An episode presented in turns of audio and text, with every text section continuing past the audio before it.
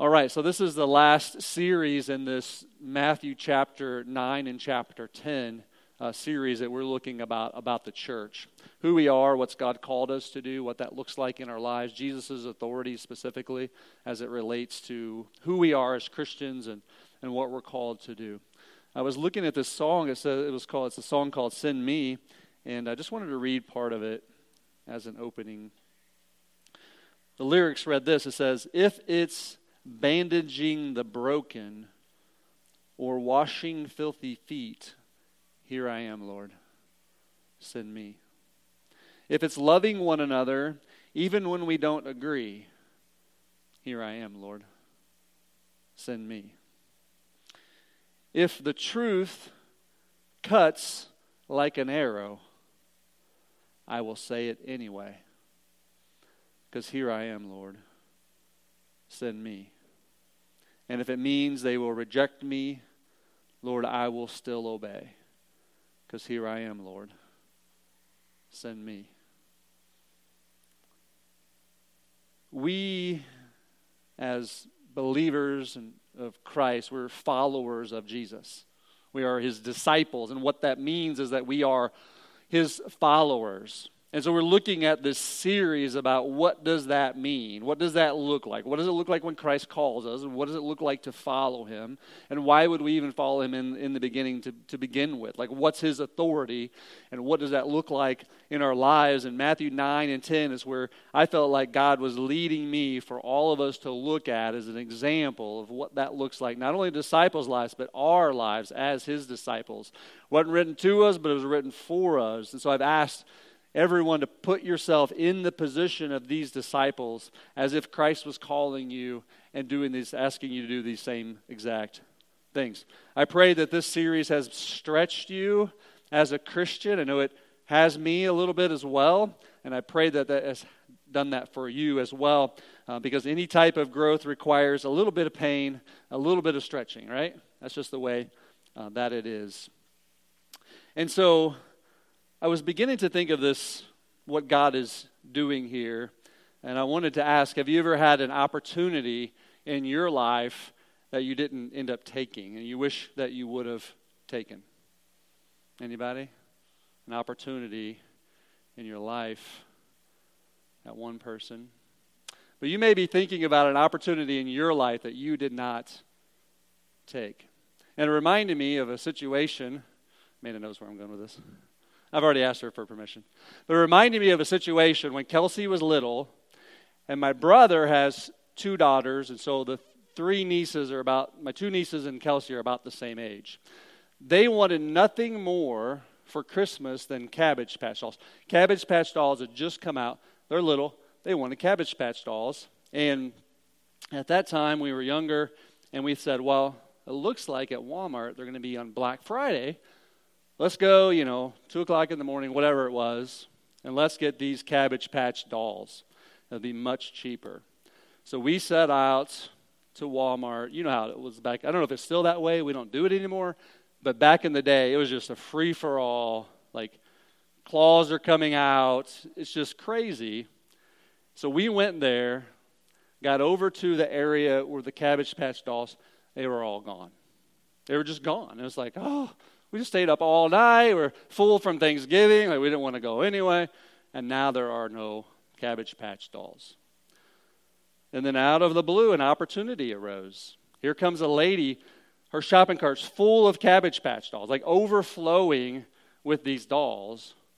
And Amanda waited till she wasn't looking and she grabbed three of them out of her cart.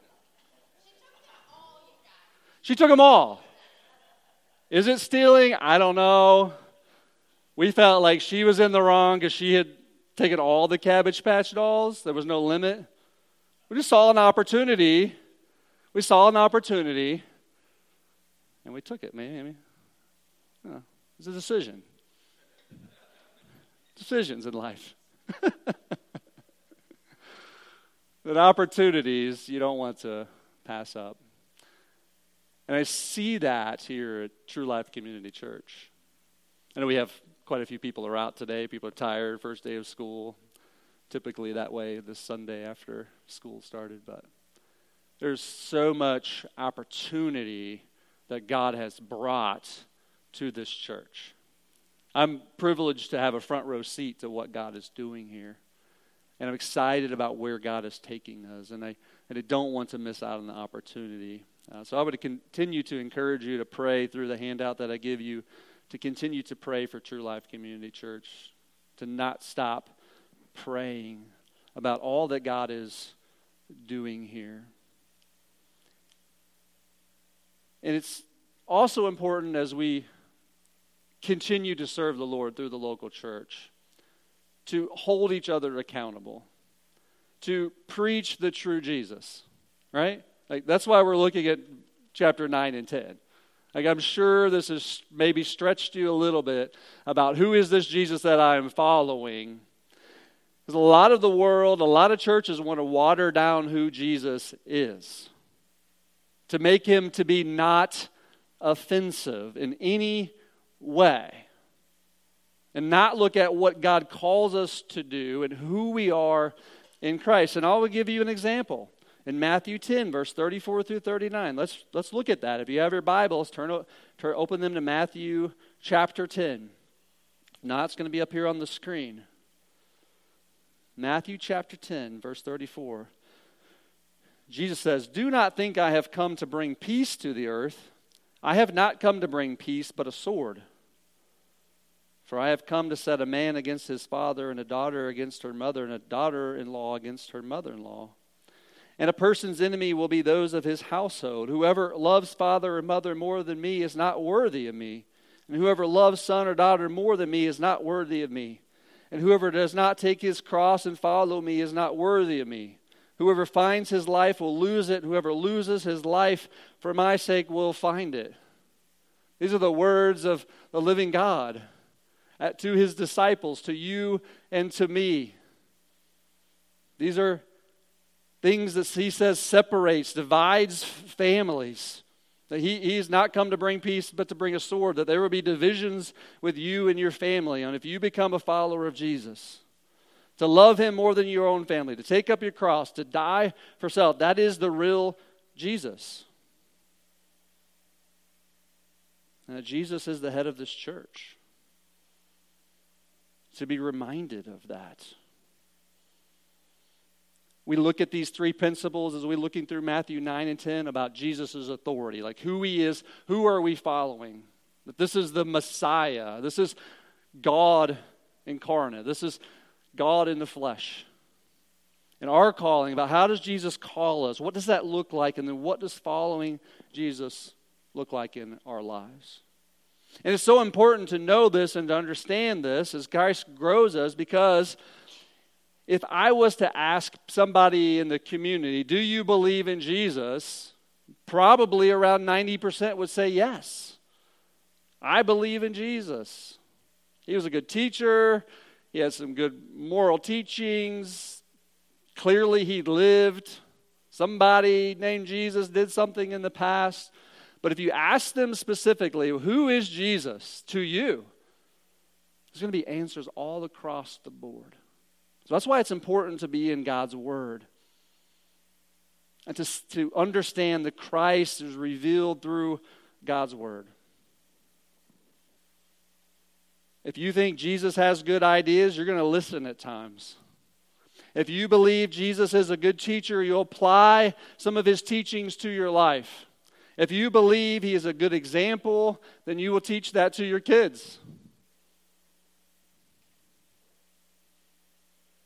But as we look at the authority of Jesus and who Jesus is, that may change who we say Jesus is. In Matthew 9 32 through 33, Jesus' authority.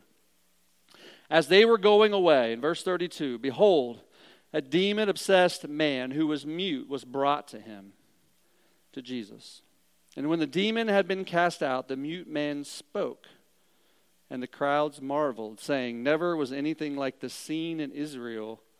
But the Pharisees say, He cast out demons by the prince of demons. when you look at this and you see that Christ cast out a demon, that he can heal blind people, that he can raise people from the dead, as we've been looking at that, and you see the authority of Jesus, that he is the Messiah, that he come to shed his blood, as we sung about, on the cross to forgive us of our sins. God in flesh stepped down from heaven to, to live a perfect life for you and for me. And now he's calling us to do, to be on mission as he was on mission. You're going to do greater works than me, Jesus says. I'm going to the Father. You're here. If that is the Jesus that you follow, it's going to change everything about the way that you follow Christ. Because if he's just a good teacher, he's just a good moral person, versus the Christ of the Bible, it's going to change everything about the way that you follow him. Changes everything. And I know verse 32 about casting out demons, the elephant in the room is like demons, and we see it in the Bible, right? He pulls up on the shore, there's this guy chained up, and he's got demons in him. It is part of the Bible. It is true. We, we see it in there. Anyone ever here watch the Exorcist movie? I don't know. It freaks me out. I would never. Oh, we got a couple people that's watched the Exorcist movie. I can't. I couldn't watch it. It freaks me out. But they say there's some local history here. They say that that was based off an incident that happened just north of SLU, St. Louis University. Anybody not know that? Look it up on St. Louis Post Dispatch if you want a freaky article to read. But it was actually not a girl, it was a 14 year old boy from, from Maryland. Now, I don't, I've never seen anyone possessed. I don't want to see anybody possessed. I'm not, I'm not into exorcism. I don't suggest that you try to do an exorcism on somebody. It's probably mostly a mental health issue anyway. And so I would not recommend that you do that. But I want to point out a couple of things in relation to this story and Jesus make it take it back to Jesus, right? To talk about Jesus' authority. One, I want to point out that as a Christian, as a believer and follower of Christ, you have Christ within you. A demon cannot possess, cannot occupy the same space as Christ. So you don't have to worry about that as a believer. That's number one. The number two point that I want to point out about this story is that rabbis back then, to get rid of a demon in somebody, they would have to coerce or trick, this is the way that they did it, they would have to coerce or trick that demon to say its name. Now, you read some of that in the Bible, like, or you watch some of those movies, and the demon speaks and they say their name. Well, they then would use that name as a handle to remove this from this individual. Now, this individual was mute, like couldn't speak, and so there was no way for anyone, any rabbi, to be able to help this individual with what they had going on. Jesus shows up, it's out, it's gone. Nobody else could help him. Jesus shows up, in just a matter of seconds, the demon's gone, this dude's healed. So that's why they were so marveled. That's why they were so marveled at the authority of Jesus. No problem for him. The last thing I want to point out is that sometimes churches, sometimes individuals, sometimes Christians can get off track about demons, about this or about that, or about politics, or about whatever it is. And that's why here, and I want you to hold me accountable, that we stay focused on Christ. Like this story is not about the demon, this story is about Christ. The whole Bible is about Christ. Like we don't spend much time on demons. We spend all of our time on Christ, right? That's where the focus lies. And so I want to point to remind you of that. Like whatever the enemy, whatever this world tries to take you down, like we always have to stay focused on the gospel about about Jesus. But I do want to tell you that the the enemy in this world, they do try to take your voice away as well. Things that take your voice away are fear of man, the fear of an image that you're trying to maintain, like not your identity, some identity that you don't have, that you've made up for yourself. Like you're trying to maintain this identity. Other than your identity being in Christ alone, you're trying to maintain that. Busyness, seeking the world over Christ, like that takes your voice away. You have a voice, you have Christ within you. Use it. God wants you to use it.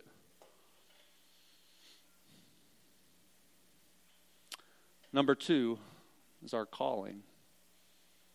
I wanted to go back to Matthew 10, verse 7. I thought this was an important one to look at as we wrap up this series. Matthew 10, verse 7. Jesus said, he, he called his disciples. He says, Go out. Go. Like we see that in the Great Commission. Go. And here's what he says to do when you go. And he says, Proclaim as you go, saying, The kingdom of heaven is at hand. Or the kingdom of heaven or the kingdom of God is at hand. Proclaim it. Declare it. As you go, make disciples. It doesn't look like that was a suggestion to me. Like, hey, if you get around to it, if you think about it tomorrow, or maybe two weeks from now, or maybe come back, we'll talk about it more. He says, no, no, no. Go and declare. Go and make disciples. He's basically saying, hey, you're a preacher. You may say, well, what, what did you just call me? Just call me a preacher? Not literally, but this word, go as you go, declare, verse 7, is proclaim or preach. Proclaim or preach. In the Greek, it says announce publicly. Announce publicly. And that may scare some of you half to death. Go and declare publicly that the kingdom of God is at hand. The Great Commission in, later in Matthew 28 before Jesus' is ascend. Like I remember one time early in my walk, I said, I, I bet the last thing that Jesus says on earth is really, really important. So I just like flipped to Matthew 28, like toward the end. I said, ah, there it is, the Great Commission. Didn't even know what that was at the time. And I read it and I said, man, that must be extremely important. And he says, all authority in, on heaven and earth has been given to me. Go, therefore, and make disciples, baptizing them in the name of the Father, the Son, and the Holy Spirit, teaching them to obey or observe all that I have commanded. And behold, I will be with you until the end of age, and the gates of hell will not prevail. And he says, Go and teach them to observe all that I have commanded you. All that I have commanded you. And here in this verse, we see a commandment go and tell others about the kingdom of God. You may be wondering, well, what is the kingdom of God? What is Jesus telling me to do? I can make the kingdom of God into a four part series, a long study. There's a lot to it. But I want to read to you this. Narrowly today, the kingdom of God is a spiritual rule over the hearts and the lives of those who willingly submit to God's authority. Those who defy God's authority and refuse to submit to Him are not part of the kingdom of God. In contrast, those who acknowledge the lordship of Christ and gladly surrender to God's rule in their hearts are part of the kingdom of God. And if you recall the conversation with Nicodemus, like, what do I need to do to have eternal life? What do I need to do to be part of this new kingdom? And Jesus says, You need to be reborn. He says, What am I supposed to do? Crawl back up into my mother's womb and be reborn? Jesus was talking about being spiritually reborn spiritually being reborn, right? Born again Christian, born again into the kingdom of God. The kingdom of God, we cry out in the Lord's Prayer, Thy kingdom come, Thy will be done, as in heaven, right? The kingdom of God and God's will is being done in heaven. And it should be being done in our hearts to the authority of Christ. And one day Christ will return, and all things will be made new. He will reign over his kingdom on earth, and we will be under his authority. But for now, we live in this world, a broken and sinful world. But we carry the good news of the kingdom of God everywhere that we go. You have been reborn under a king. This is why the authority of Christ is so important. Dying to self, giving the authority to Christ. Kingdom come, represented in you, represented in the church, Christ's bride. This is Christ's bride. Here. He is the head of the church. The local church was created by Christ, yes, for believers, for a community of people who know Jesus intimately, right? To, people that know Jesus intimately, to be able to come together as a local body to encourage, to equip one another. Iron sharpens iron, right? We're, we're, we're being sent out all week where we live, work, and play, right? We're, we're going out as missionaries to declare the kingdom of God. And on Sunday, we come together and we worship together. We come together with the people that also have intimate relationship with Jesus, and have the same mission, the same Lord, the same Christ living within us, and we encourage one another. We equip one another. It is for the believers, but it's also the church is to get the gospel, the kingdom out to people, to work together to accomplish that. The church is not to entertain, it's not to make you feel good, it's not a self help class to solve all of your problems, not to make you healthy and wealthy. Now, I hope you have fun and laugh and make relationships and have a good time and you feel good about yourself from times. And I do pray that through the Word of God that it does solve some of your problems. That's not the purpose of the church. Christ is the head of the church. He says, My house should be a house of prayer, of preaching, of worshiping. That's the purpose of the church. And then to be sent out as missionaries, to go, declare. Matthew 16, 18, Jesus is asking Peter, Well, who do you say that I am? The world is saying that I'm all these things. Well, who do you say that I am? He says, Well, you're the Son of the living God. You're the Messiah. He said, Father told you, gave you that. It's a gift. And he said, On this rock, I will build my church. You got to pick up on that, right? My, I will, I will build my church, not Gene's church, not somebody else's church. I will build my church on this. And you may say, well, is he talking about himself? Is he talking about Peter? Is he talking about the gospel? What's he talking about when he says, on this rock, the word of God, on the gospel, on him, on Peter? All the above, yes. All the above, yes. But for this instance, we're talking specifically about on this rock, I will build my church on declaring who Christ really is, that he is the Messiah, the gospel, the good news of Jesus. In there, he talks about building my church. This is the first time that church has ever been mentioned in the Bible, ever. And it's a word called ecclesia. And ecclesia is not a religious word at that time, it was simply a called out group. So you can consider yourself as a church, a called out group that has an intimate relationship with Christ. That's all we are, is a called out group of people who have a relation, a personal relationship with Christ. A called out group that's on mission to declare the kingdom of God. You can look at this packet if you don't have it, if you haven't received one of these, you can look at this. This has all of our mission, our vision, and our values of who we are in this unique context and a unique calling and a unique time of how we are going to be doing that. Mission, vision, and our values. I would encourage you to read that and pray through it.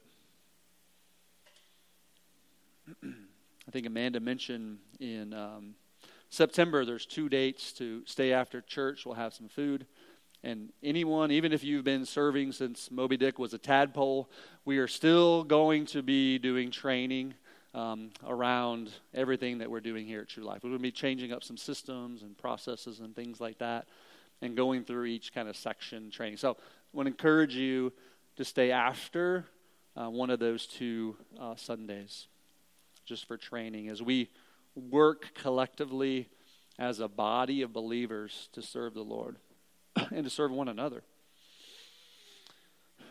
The last point here um, what following looks like. Matthew 10 40 through 42. Whoever receives you receives me, and whoever receives me receives him who sent me. The one who receives a prophet because he is a prophet will receive a prophet's reward. And the one who receives a righteous person because he is a righteous person will receive a righteous person's reward.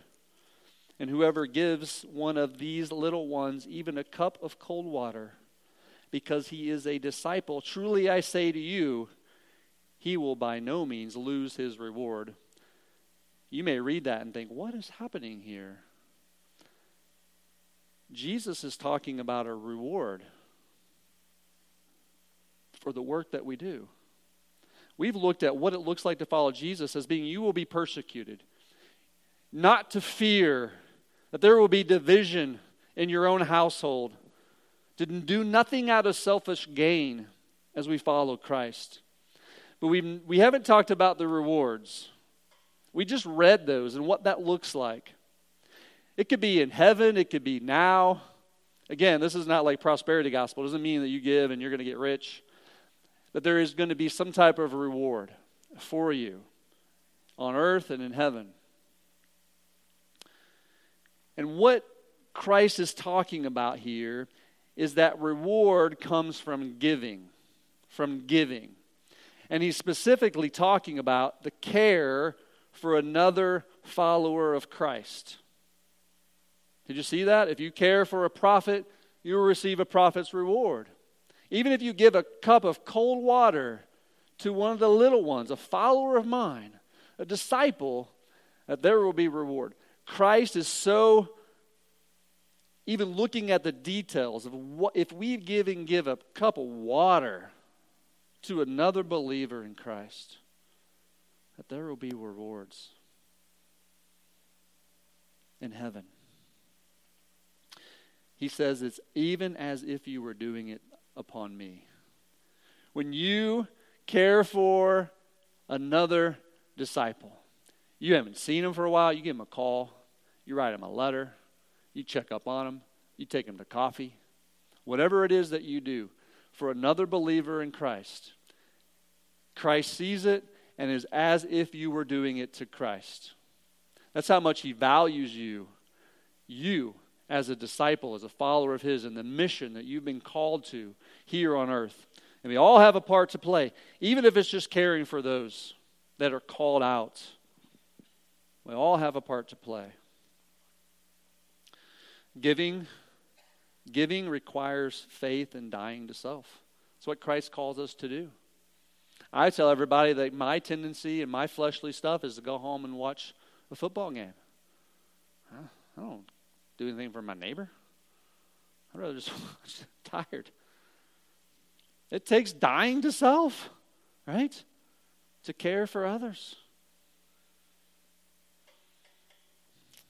Last week I talked about giving and it's a heart issue and not, not a budget if, issue and about tithing and Malachi 3:10 I would encourage you to write that down and go read it as God challenges us to give faithfully,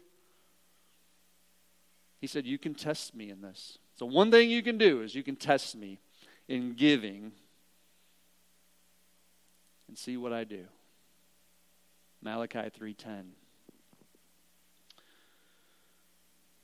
Everything you have belongs to God. It's a blessing from him. We should live with open hands, open hearts, God takes out, He puts in as He sees fit. He is Lord of our lives, He is Lord of everything that we have.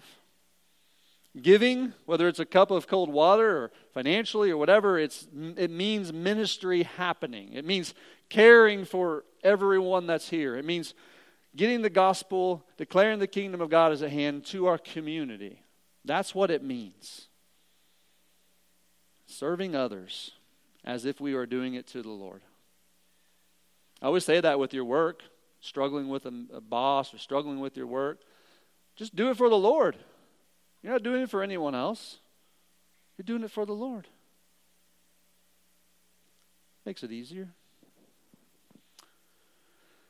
So the application is really pray about coming to one of those training events so we can work together as a body. And to pray about giving. Like how Lord, how can I live with an open hand and how can I care for those that are around me that are believers? How can I care for my community? to honestly and openly pray about that to the Lord. I want you to receive the blessings and the rewards for that. I don't want you to miss out on that. God has it. He has that for you. So, to wrap it up, to be a follower of Jesus, I think this wraps up and summarizes all of this Matthew 9 and 10 that we've been going through for four weeks now. And I just want to focus on three verses real quick as we wrap it up. If you've kind of dozed off, like, hey, I'm tired, it's cloudy out this morning, I'm sleepy, hey, zone it in. Three things real quick. To be a follower of Jesus, Matthew 10 37. This is the word of, our, of the living God. Jesus says, Whoever loves father or mother more than me is not worthy of me, and whoever loves son or daughter more than me is not worthy of me. Jesus demands that we love him more than any, anything else in this world. Love God with all your heart, mind, soul, and strength. To intimately know God. And it's not a drudgery. It's, it, you get to know Christ, you're going to love him. He's a good God.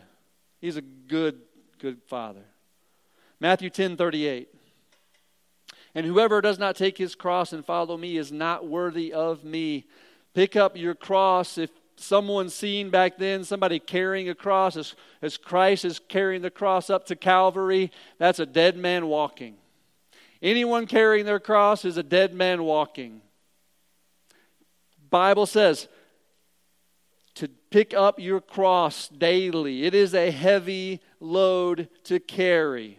We are Jesus' disciples. We experience a lot of the same things that Christ experienced. We look like Christ, we act like Christ. He says, You also pick up your cross. In Matthew 10 39, whoever finds his life will lose it, and whoever loses his life for my sake will find it. If you want life, lay down your life. The kingdom of God is opposite, it's upside down. Die to self, right? Don't live for this world, live for Christ, and die to self daily. That is where you will find true life. That's where you will find joy, happiness, peace, hope, love.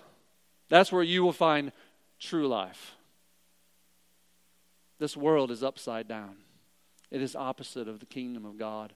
You have to know the Word of God to know the kingdom of God because it is different than this world and what this world teaches us.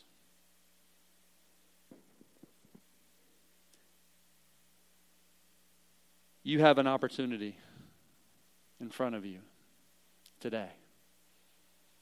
I don't want you to miss it. I don't want you to miss it. To pick up your cross, to die daily, to follow the God who loves you so much that he would send his only begotten Son. I could never send one of my children to die for anyone.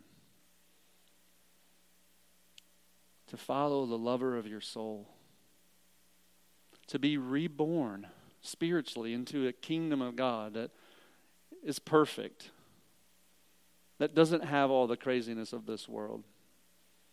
That the king who rules justly, who loves you, who calls you son and daughter, that is the kingdom that we are born into.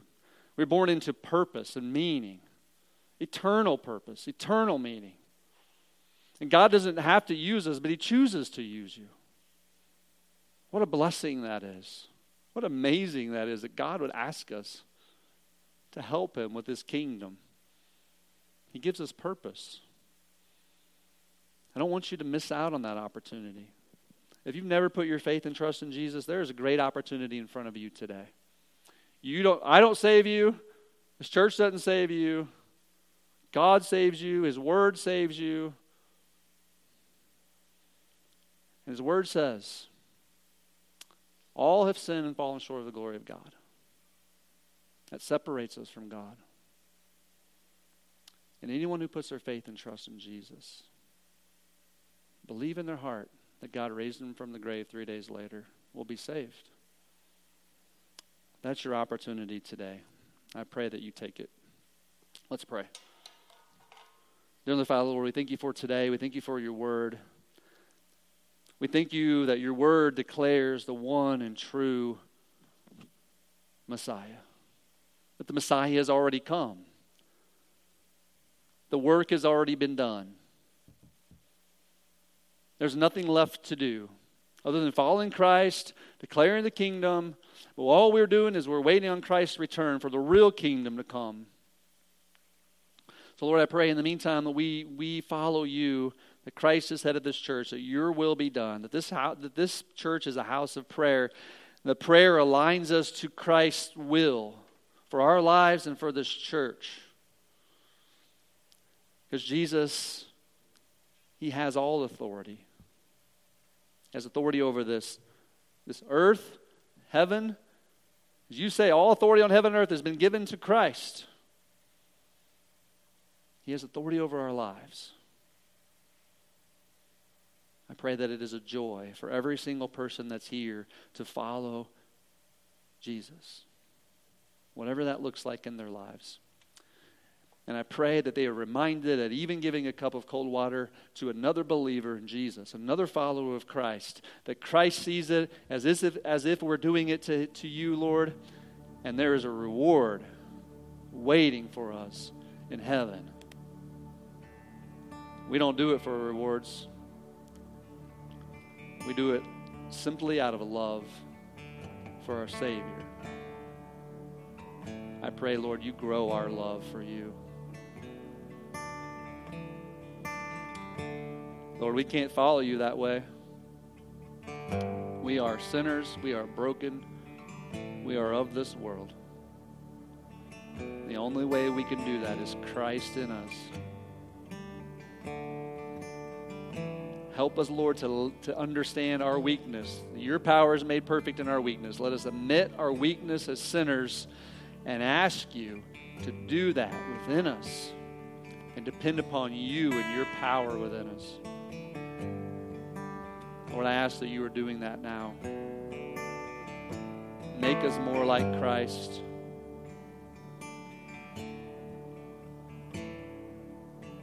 Lord, we all collectively ask for your kingdom to come, your will be done on earth as it is in heaven.